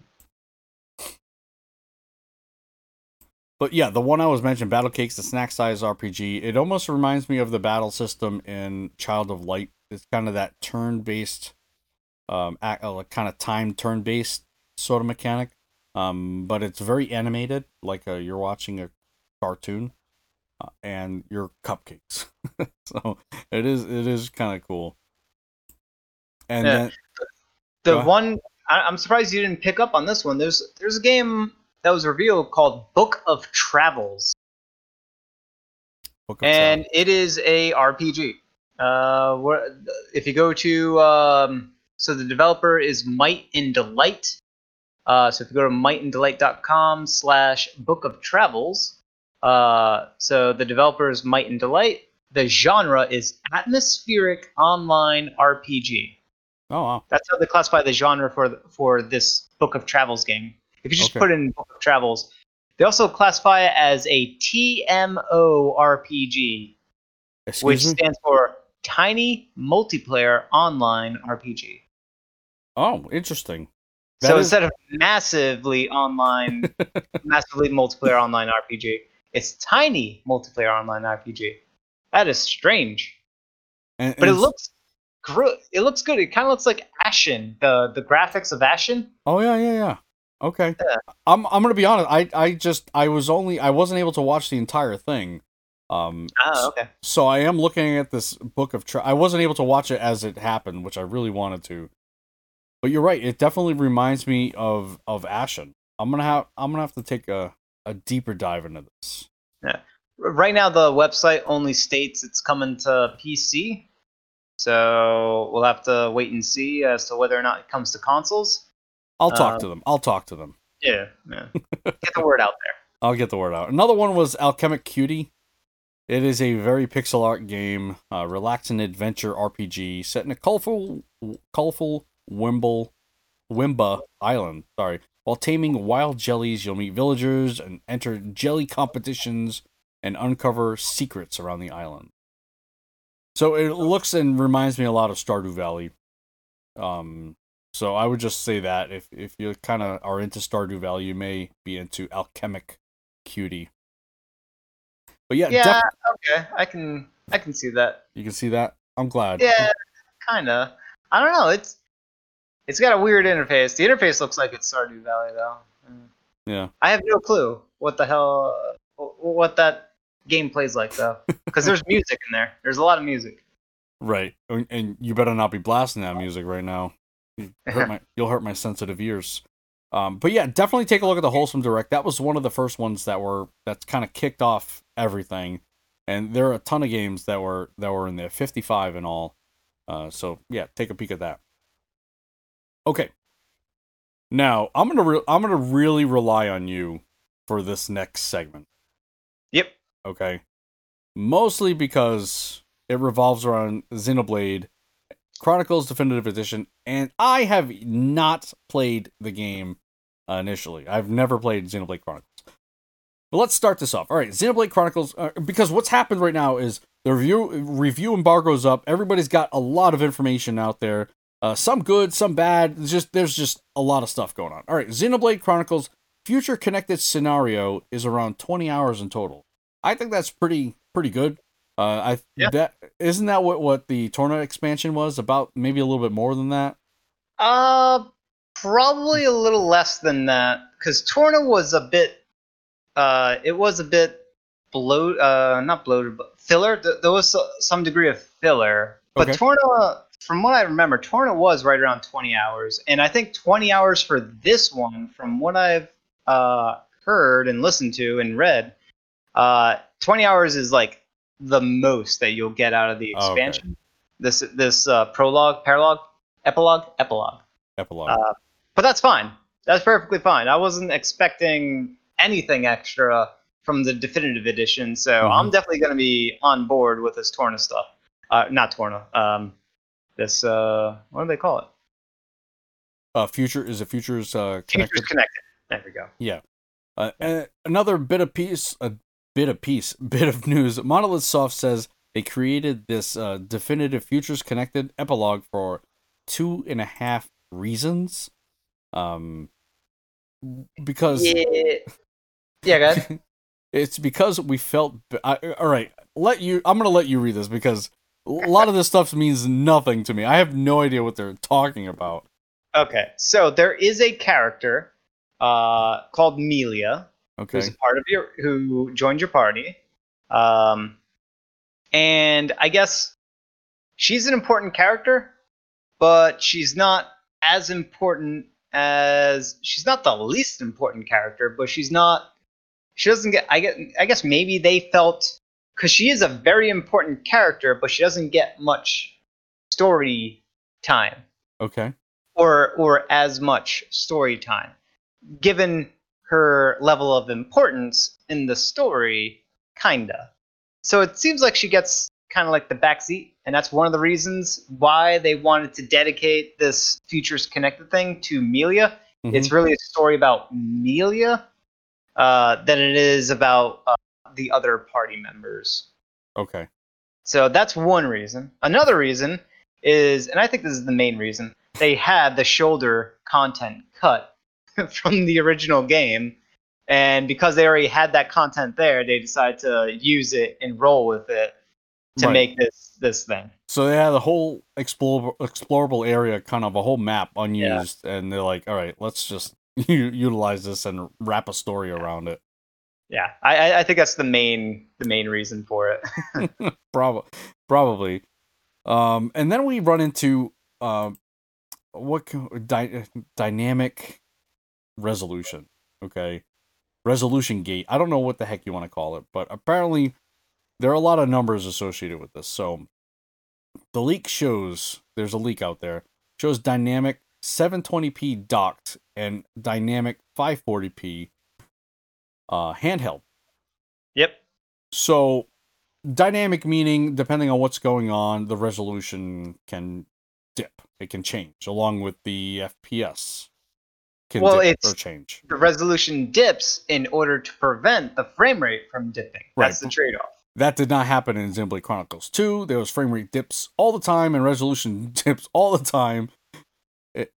It I ran pretty good for me. Well, handheld. I, I played the majority of that handheld. Oh, that's why then. Yeah. yeah.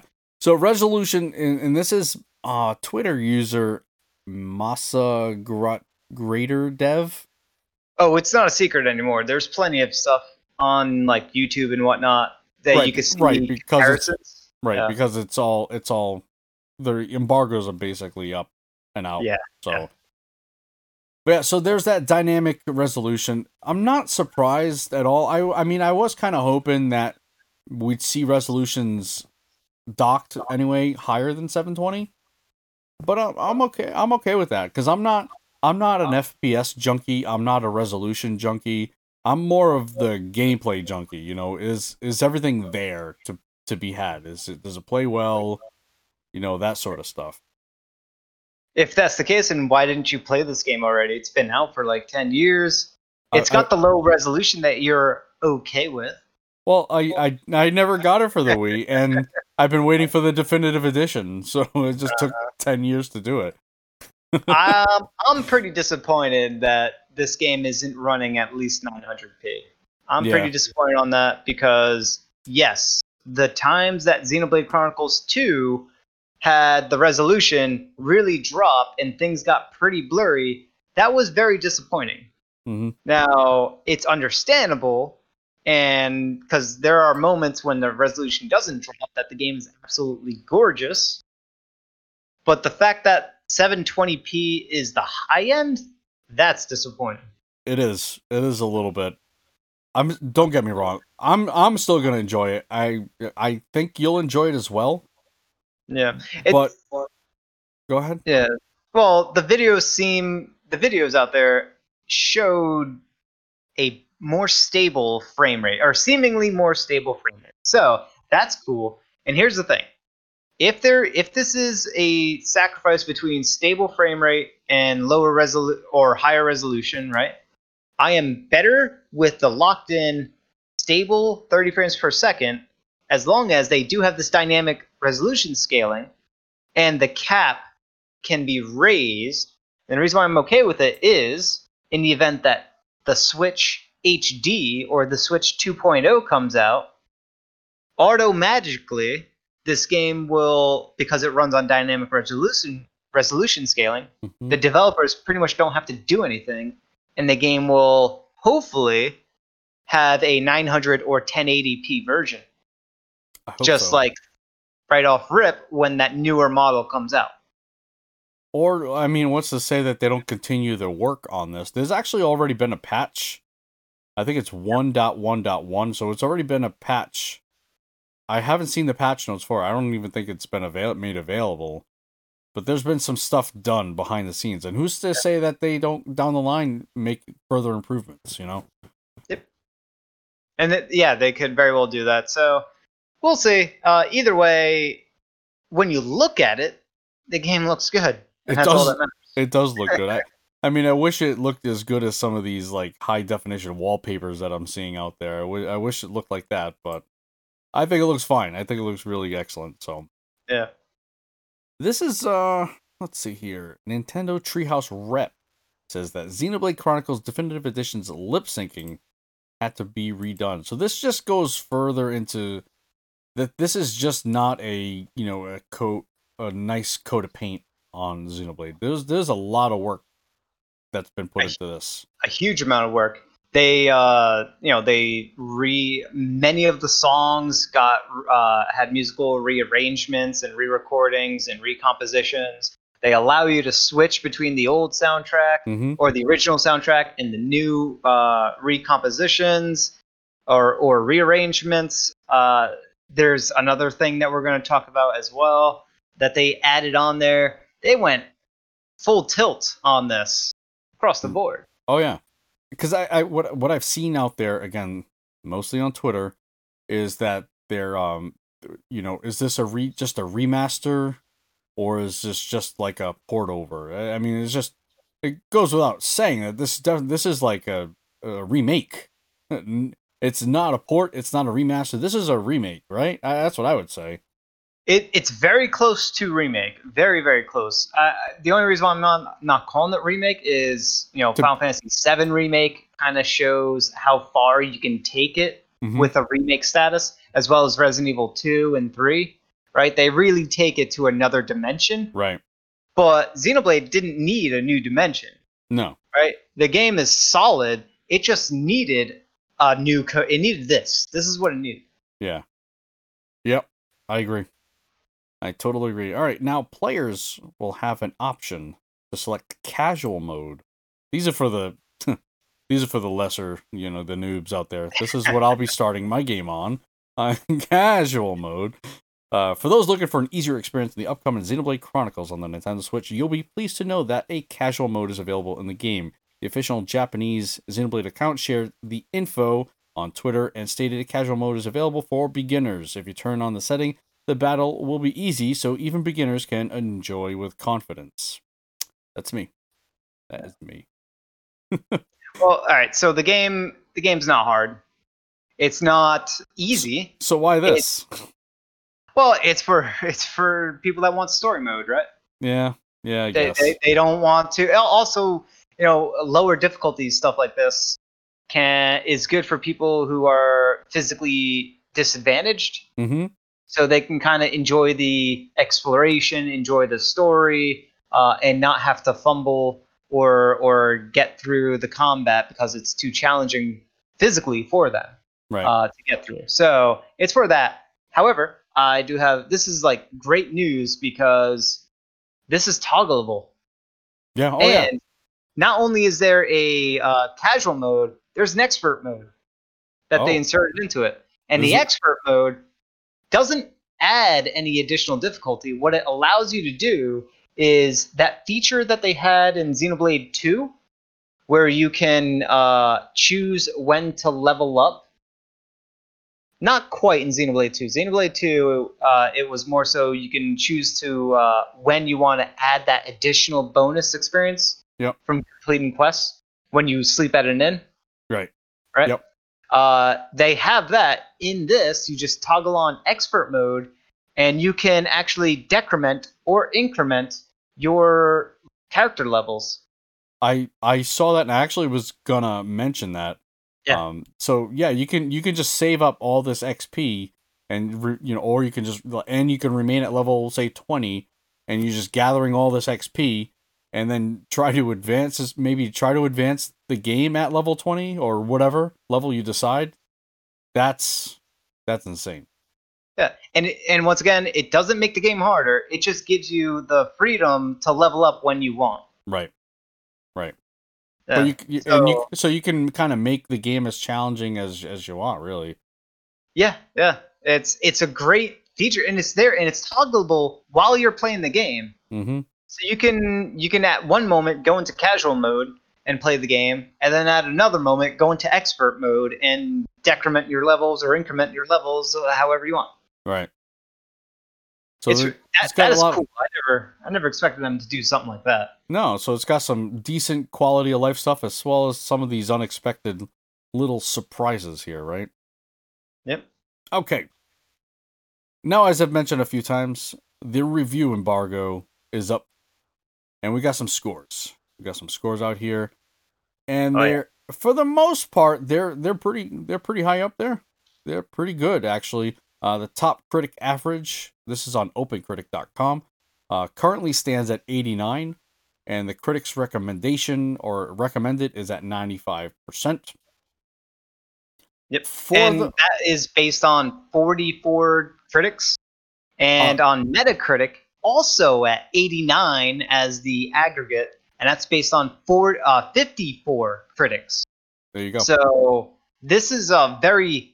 solid, absolutely amazing uh, number, this eighty-nine. And mm-hmm. if you look at the list of highest rated games of this year, it's in that list, pretty high up on that list at that. Wait, where this year? Where's Divinity Original Sin two? This is this list is garbage. Absolute garbage. If you look at the list, it's number six. It's the sixth highest rated game yeah. of this year. Yeah, I see that.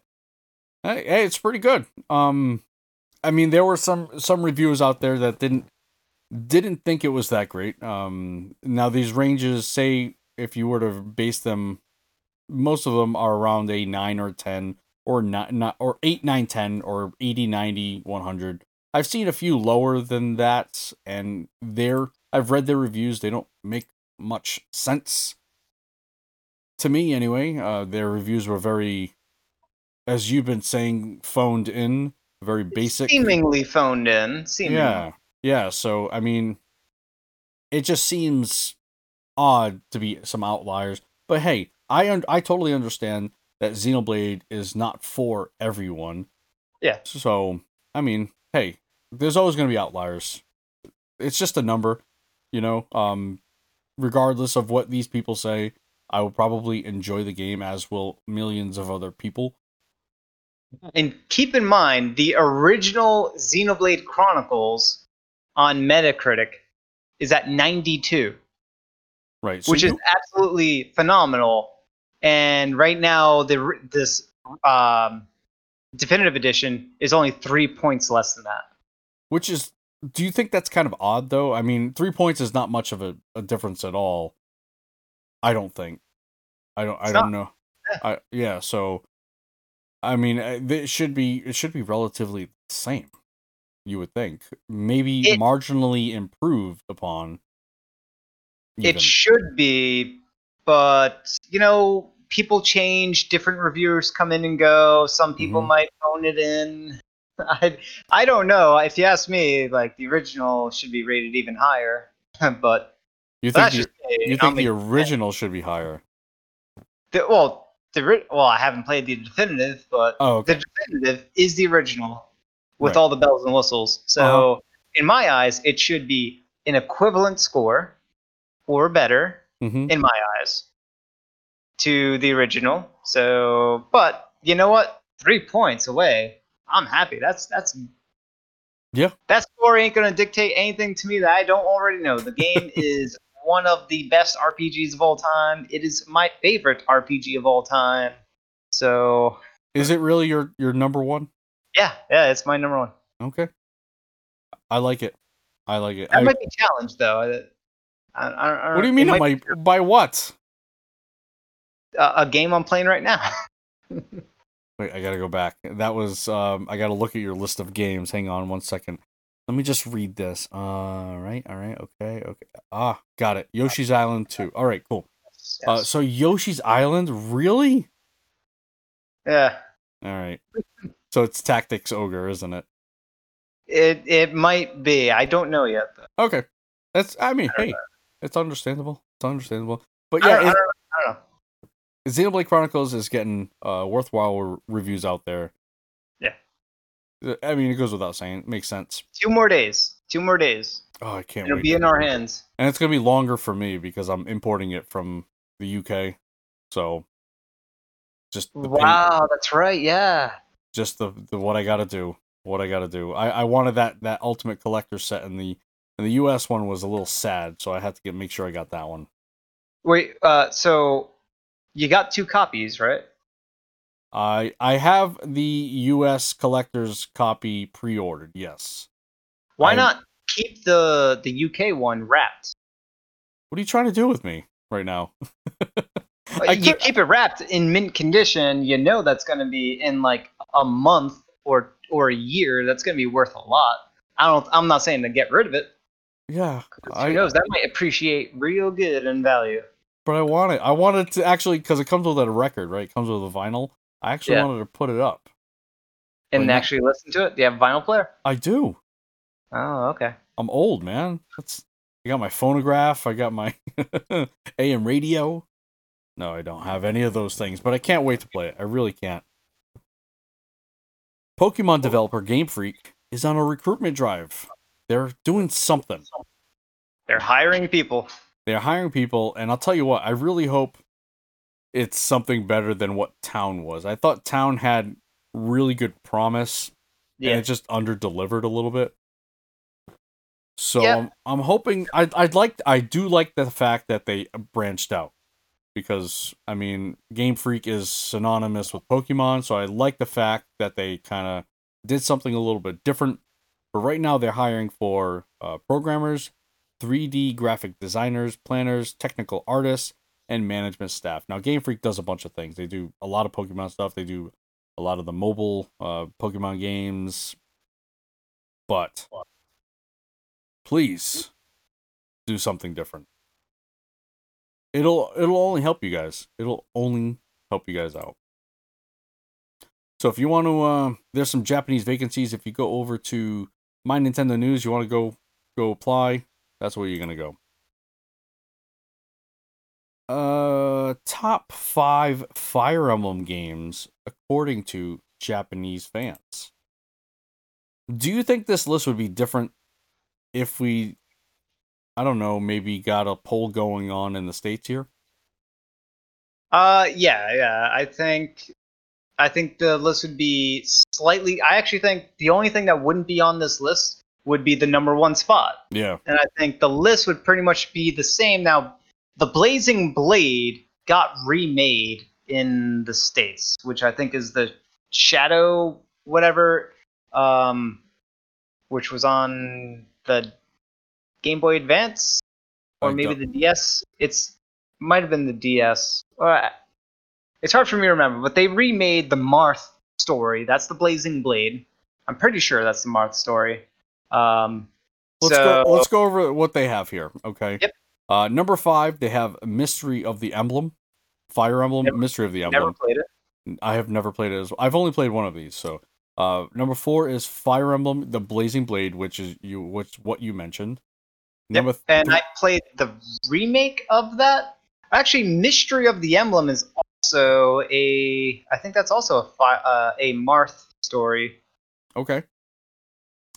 Hmm. I'm gonna I'm gonna while you're reciting these, I'm going to very quickly uh research. Okay. Uh, number three is Fire Emblem Awakening, and I'm pretty sure this one is available in the States as as this. Number two, Fire Emblem Three Houses. So the most recent iteration of the Fire Emblem series is at number two, uh, which is the only one. It's the only one that I've played. I thoroughly enjoyed it.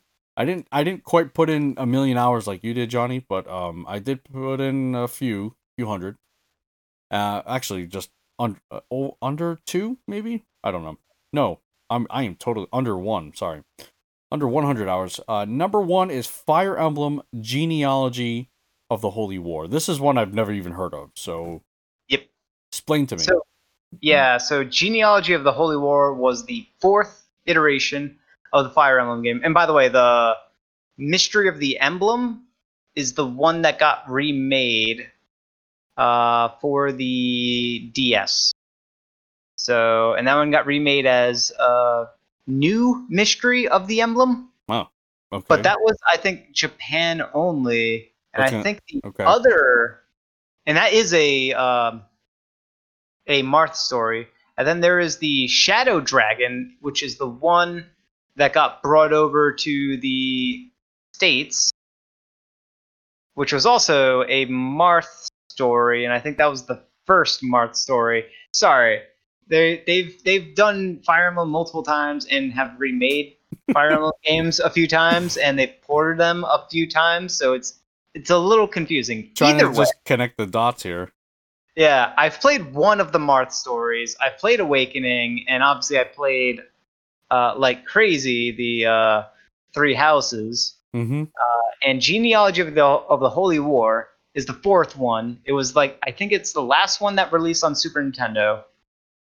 And it was the one that kind of changed Fire Emblem dramatically in met in a huge slew of positive ways. It was very R P G. They they had like towns that when you're in a battle map, there were multiple towns or villages or whatever that were on that battle map, and you had your own home-based town, and you actually could choose whether you wanted units to deploy from your town. So you'd spew them out onto the battle map from your town, kind of like Ogre Battle style. Okay. Uh, or you could have them stay inside the the town barracks, uh, uh, home hub, H Q, whatever, and do things like uh, go to a blacksmith or uh, fight at the arena. So it did a whole lot of new stuff for the Fire Emblem franchise. It also introduced, I think it introduced, I'm not sure if it if it introduced it, but it had the, um, if you have two units next to each other, they develop a bond, a relationship with one another. And that developed into the second part of the game. Kind of like what Awakening did. Awakening was just doing what Genealogy of the Holy War already did. Mm-hmm. The big thing in Awakening, which was with the matchmaking thing, making, making you know, husband and wife couples, that had an effect on the second half of the game. That was Genealogy of the Holy War. It did it first. And that was one of the best things of Awakening, and Genealogy of the Holy War did it first, and it did it with a very serious story, lots of crazy people dying, super political, just a, a crazy, interesting, regarded as the best Fire Emblem storyline, period. Wow. So uh, that's a lot to say. That's a big mouthful, and that's probably why it, it's it's at number one, uh, right below Three Houses. Now, if you ask you or I, Three Houses is number one. Well, I mean, I haven't played. I haven't played. Um, what is number one? I haven't. I haven't even heard of that game. It's like it's like a brand. I haven't new, played it either. It's like so. a brand new thing to me. So, and and I've only played one Fire Emblem. So yeah, but and, and I will say, uh, after playing Three Houses, playing Fire Emblem Awakening or or the other ones that came before it here in the States, not worth it. Yeah. No need. No need. Just Three Houses is the future for Fire Emblem. Yeah. So it's essentially going to do what Genealogy of the Holy War did to the Fire Emblem series, where yeah, yeah. you know, it kind of kind of uh, catapults it, you know? And I can see, given time, Three Houses might topple Genealogy of the Holy War. Mm-hmm. Well, yeah, we'll see as, as more people get to play it. Who knows, right? All right, Kamiya, um, Platinum Games boss, tells fans that Bayonetta three has not been canceled. We're still hard at work on it. Now, I don't know why he's saying that. Maybe he's saying that because maybe they uh, teased it way too early. Maybe that's what it is. But he's just saying, hey, we're working on it. And then he also says, this is a big statement here. Yeah. He doesn't think that next gen will be as groundbreaking as the Nintendo Switch was.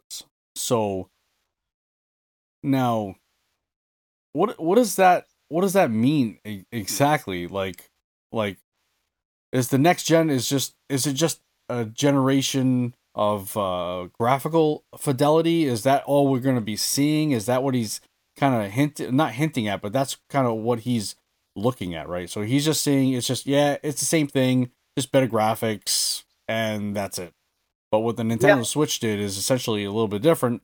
They put the game in your hands, on the T V, anywhere you want to go. A little different. It's very different. I mean, ultimately, I think what we'd like to see is we'd like to see that graphical fidelity in your hand, but I mean, we'd be carrying around laptops, you know, that, that's yeah, just yeah. not, that's just not going to work. Or you'll be burning your hand on fire. Right. I mean, I think ultimately, yeah, we'd like to see a little bit, you know, higher resolutions and whatnot on the Switch. But I think what he, what he said is, is right. I, I think yeah. I, I don't see PlayStation five and Xbox One Series X L M N O P. I don't see what they're doing as innovative or as groundbreaking, um, as he put it, as to what the Switch has done. They've kind of essentially, they've mixed their two markets, which were massive. Well, at least the three D S market was pretty big. But they've, they've essentially kind of mixed, merged the two worlds of the console market, handheld market, and bam, now now they got best of both worlds. Yeah. This is this is one time where I actually agree with him, because I normally don't I normally don't agree with him. But what were you saying? Yeah, I'm I'm with you. It's uh, the only thing I think he's kind of uh, downplaying to a to a detriment is the fact, or, or maybe he's neglecting the fact that, or or the he's not factoring in the S S D drives of the next-gen hardware. Which is a pretty big deal. Which I think is a huge, fundamentally different, big-time deal, because that will change how you build and design the game, right? We're talking, put it, put it as an example, Metroid put in doors they have to shoot, and then they will open in order for you to progress to the next room. Mm-hmm. And the whole concept of having rooms to go through, right? All of that was put in place to obscure loading. All right. Right? With S S Ds, you're basically playing, you now can play Metroid where there are no doors. Right. Everything is open completely, and there's no loading. It's a completely one hundred percent open world, right? Yeah, the, they'll the tra- probably still have the doors and stuff like that, right? Yeah, but just the just the, tra- like- the transfer of information from hard drive to actually playing the game um, is essentially so it's it's very minimal at this point now with the with the ed, ed with this uh, with S S Ds being introduced to the gaming consoles. Yeah. Now it's been in it's been in P Cs for years now, but finally. Yeah. Into the consoles because it's less expensive at this point. It was just kind of a, it was a, it was very expensive when they initially launched. But with the advent of these S S D technologies in console, I mean, the information can travel so so fast, so so quickly that it just. I think you were mentioning it to me off screen, um, that it tra- it transfers so fast. It treats it as if it's it's it's system memory. You know, it's it's already there, essentially. Yeah. It, think of think of it also like the big argument between the Nintendo sixty-four and the PlayStation, one of the big benefits of the N sixty-four was no load times. Because it was on cartridge, and right. you just got the data right there. It was right there available for you. Right. Whereas didn't, on the PlayStation, you had load screens like crazy, and that was awful to deal with. Right, because I had to read, read it off a disk. Gone.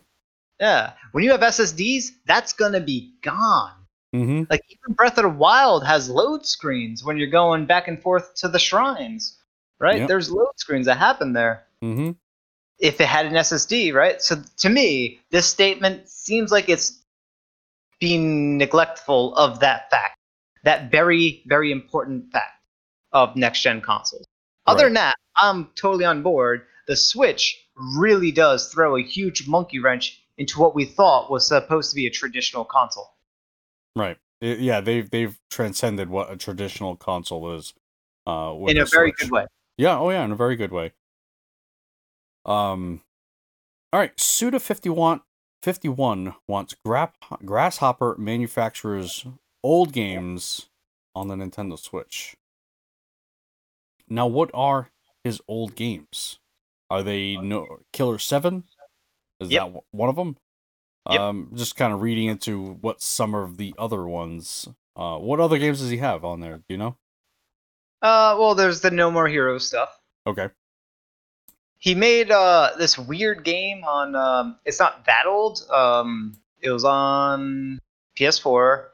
Uh, it was like a weird M M O, uh, dungeon crawler game. Uh, what was it called? It had something to do with death. you you're kind of like a clone or something like that, and you're. Is it Let It cl- Die? Let It Die. That's it. Yes, I actually played that for, for a good amount too. I probably put in like ten or twenty hours into that game. Then I'm like, ah, it's a free to play romp, and it's grindy. So then I stopped. It was weird and quirky, and I was kind of digging it for a bit because it's a Suda game. Uh, so there's that. The No More Heroes game, and then there's another one, the cheerleader one. Cheerleader one. Yeah, you play as a cheerleader that it, that oh, is like I see it killing here. Zombies or whatever. Lollipop Chainsaw. Lollipop Chainsaw. Yep. Wow. And then I think there's another one with um, Never Dead or something like that. I or, don't. I don't see that on here. I could but... be wrong on that last one. Okay. But yeah, so he's made some other quirky stuff, and he's probably made stuff before Killer seven. I just can't. I know him by Killer seven as my first introduction. So yeah, I mean, I'm just going to grasshopper dot co dot j p, and yeah, there's there's a lot here. Black Knight Sword. Um, again, these are games I've never even heard of. Uh, Killer is Dead. Let It Die. Travis Strikes Again. No More Heroes, which is already is that already on the Switch? Uh, yes. Yeah. What I thought. Um, again, No More Heroes two. Fatal okay, F- I, I see some of his older stuff. Fatal Frame four, really? I don't think that was regarded as uh, being very good, but Fatal Frame is good.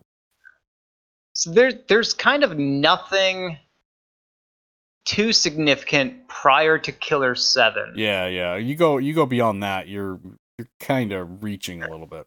He made wrestling games. He started his career making wrestling games. Oh boy, uh, that's that's awesome. Oh man. Um, Let's see. He made a Blood Plus game, a Samurai Champloo game. Samurai Champloo? What the heck yeah. is that? Uh, Samurai Champloo is a uh, it's an anime.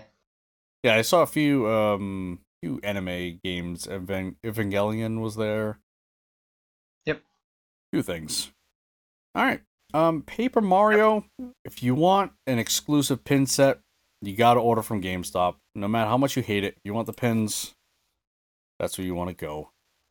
Is there anyone else doing any special pre-order thing for Paper Mario? I was so hoping, and this is just me, because it's a me thing, I was hoping there would be some sort of collector uh, thing. You know, it's Paper Mario. Like, like that screams... physical stuff, right? Like, yeah. What are they doing? This is all. This is all they have to offer us. Really? And it would, I mean, we don't know what the game's going to be like, right? So, I mean, it would sell. I think it would sell, man. I really do. Maybe. It would, maybe and, I, and the pack-in, the pre-order bonus could be like literal paper. Stickers. And this is, the, it, this is the Origami King, so it could be a paper. On the paper, it could have folding directions on it, and then you can convert the paper into, like, I don't know, like a like a castle or Peach's crown or something. It screams. Oh, wow. it, it screams physical like stuff. Yeah. Oh man, maybe like Limited Run or something can team up with Nintendo and and do something here. I, I'm just so disappointed in the fact that there was no collector anything, and usually they announce it at the same time. So at this point, if they haven't announced it, it ain't happening.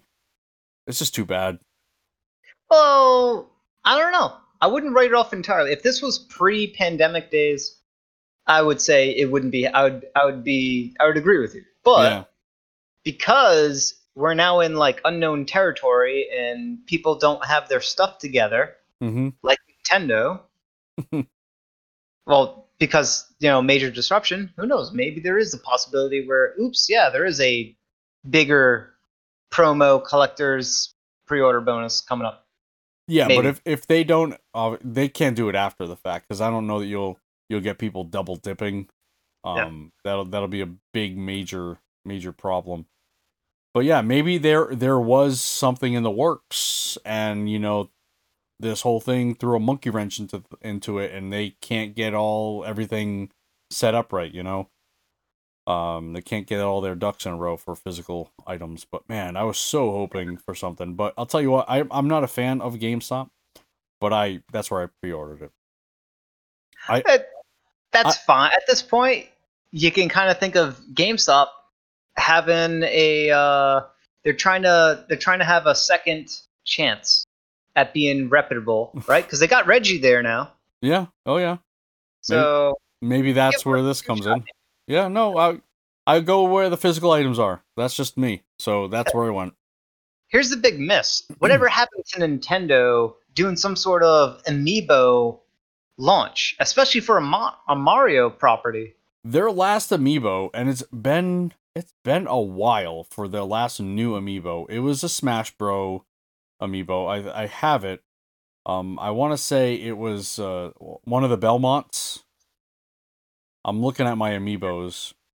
Um, it was it was maybe Dark Samus and one of the Belmonts, or maybe both. I don't know. A re-release of them. It's been a long time. Yeah. I don't yeah. want to say I don't want to say they've abandoned it, because again, with this whole pandemic fiasco, that there could be things going on behind the scenes that we're just unaware of, and maybe they did have plans for stuff. But again, yeah, this is something. Again, it just it just screams physical items. It really does. Such a disappointment. Yep. Swedish retailer. Now Sweden's getting into the rumor mill. All right, Swedish retailer lists Metroid Prime trilogy for Nintendo Switch release mm. on the nineteenth of June. Hmm. They listed it. It's what? Listed. Metroid Prime Trilogy, June nineteenth. This is a month before or prior to when uh, Origami King is coming.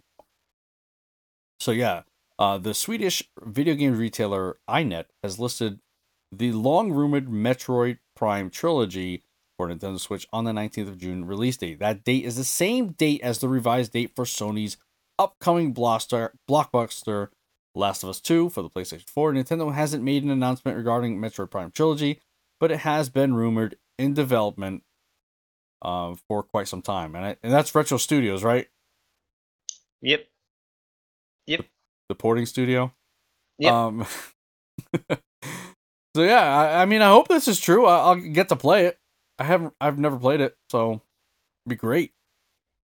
Be really good. And I just double-checked, and that uh, link is now gone on that Swedish website. Oh. It's it's now returning a four oh four error, so... That's just too bad. That might have been an accident. By the way, I'm I'm looking it up right now. Metroid Prime Trilogy, the, uh-huh. the trilogy that, that released way back on the Wii, is selling on eBay for two hundred fifty dollars. Wait, someone's asking for that. It's not selling for that. Have you looked up? You got to look up sold listings. I mean, and there's another one for one hundred and fifty dollars. For real? Yeah. Oh, am I gonna have? I do have. I've again. I've never played it. I'm. A, I'm just a collector. I have it. I'm gonna list it. You you have Metroid Prime Trilogy? Yes. And you never played any of the Metroid Prime games? No. What do you think I am? No. No, I haven't. But you have it. I have it. Yes, I have it. That doesn't mean I don't anything. Understand. How do you have Metroid Prime Trilogy, and not one of the best it? trilogy compilations ever, and not play it? Easily. It just stays there, and there's other things I play. It's been a while. That is crazy. Yeah, I have never played it. Okay. Uh, it looks like it's selling for about the trilogy, uh, depending on what version you get. The collector's edition's upwards around eighty dollars. And the regular plain old version, the Wii, the Wii version there, uh, is around sixty or seventy. Oh, really? That's it? Yeah. Those are the ones that are selling history-wise. Yeah, I look at sold listings. Uh, but even so, for a... Um, what is how old is that game? Ten years old? Uh, yeah. That's probably. A, that's a lot of money. That's still pretty stinking good. Oh, well, it, it's selling for what it sold. Right. What you could buy it for. Right. Yeah. It didn't depreciate. Did not depreciate. But you see that with a lot of Nintendo games. They they rarely go on sale. Uh, they don't depreciate much at all. So you, it's a very common thing for Nintendo games to for this to happen. Yeah. All right. What do we have for upcoming R P Gs? We've mentioned a few of them. Uh, we mentioned Bug Fables. We mentioned the Xenoblade Chronicles Definitive Edition thing. Uh, that's on the twenty-ninth. Bug Fables is on the twenty-eighth. By the way, the, that Bug Fables game, I looked up the Metacritic aggregate for it. There are four reviews, oh. and the average across all four is uh, eighty-six. Look at that. Which is surprisingly great. That's pretty good. I mean, it's yeah. only it's only four reviews, so I mean, but still, the yeah. con- general consensus is upper so far, eighty. Oh, yeah. It's above eighty, so. I'm eating my words, and um, take, I'm saying, touché. uh, well, take a, take a, you know, look at some gameplay, see see what you think. Yeah. All right, so, uh, yeah. Xenoblade Chronicles, May twenty-ninth. Clear your calendars. Nothing else matters. Um, you know what? I, and I say that with a, I'm only I'm only kidding, right? I mean, because I understand Xenoblade Chronicles is not not for everyone, okay? Uh, but if that's not your thing, if J R P Gs aren't your thing, we got X COM coming May twenty-ninth. So the two K collection is is hitting us also on the same date. So you got your your strategy games in there or your tactical games. Um, then we have the Borderlands Game of the Year edition, and then the Borderlands Handsome Collection, which um, I forget what the Handsome Collection includes. It, it includes a few games, but that is also coming out on the twenty-ninth. Then we have the Borderlands Legendary Collection, which includes a ton of games. Uh, it includes the pre-sequel, Borderlands two, and Borderlands um, Game of the Year. I think it's the first one. That is also on the twenty-ninth. So then we have, it's not even on here in my list here, but Bioshock is also coming on that date, right? Am I, am I wrong in that? Yeah, the, the collection, it's all on that same day. It's um, Borderlands is coming later on this this year. It's the X COM uh, two package and the Bioshock collection. That's coming out on the same day as Xenoblade. No, Borderlands Legendary Collection is the twenty-ninth. Then which one's coming out in, like, September? I don't know.